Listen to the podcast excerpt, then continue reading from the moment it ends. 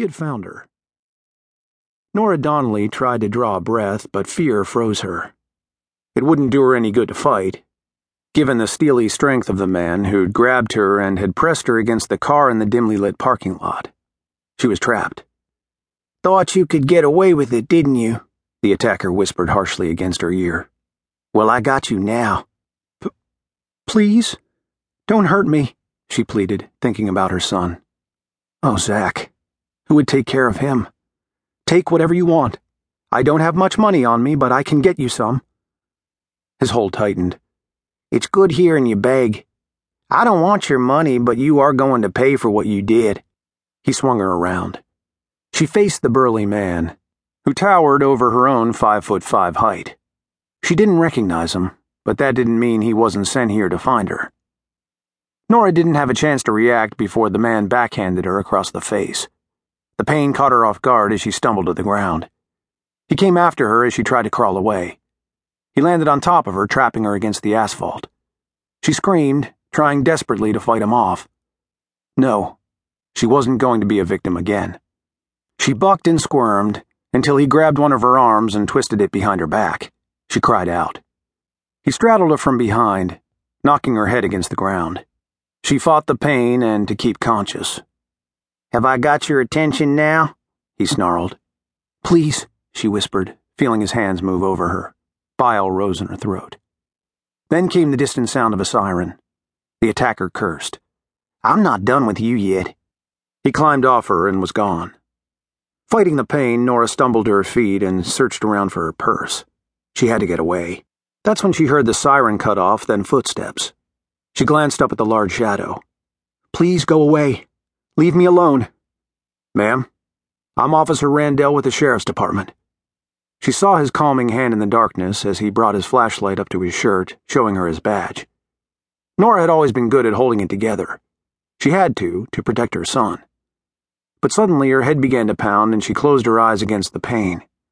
All she remembered was feeling the officer's arms coming around her and holding her close. Please, he can't find me again. Don't let him find me again. It's okay. You're safe now. She wanted to believe his reassuring words, but knew no one could ever keep her safe. Brandon shifted the woman's weight before she sank to the ground. He called for assistance and waited for help to come. Don't let him find me again. He ran her words through his head as he brushed the woman's dark hair away from her face. Even in the shadowed light, he could see she was young and pretty. Most abuse victims were before some man got his hands on them. He should say fists. Brandon took a breath to fight off memories of his early childhood and the pain his mother suffered until finally she left her abuser, Joel Garson. You're safe, he assured her. The woman groaned and turned her head toward his chest. A strange feeling came over him, seeing the scrape along her jaw and the blood. You're going to be all right, he assured her again. Zach, she whispered as tears flooded her eyes.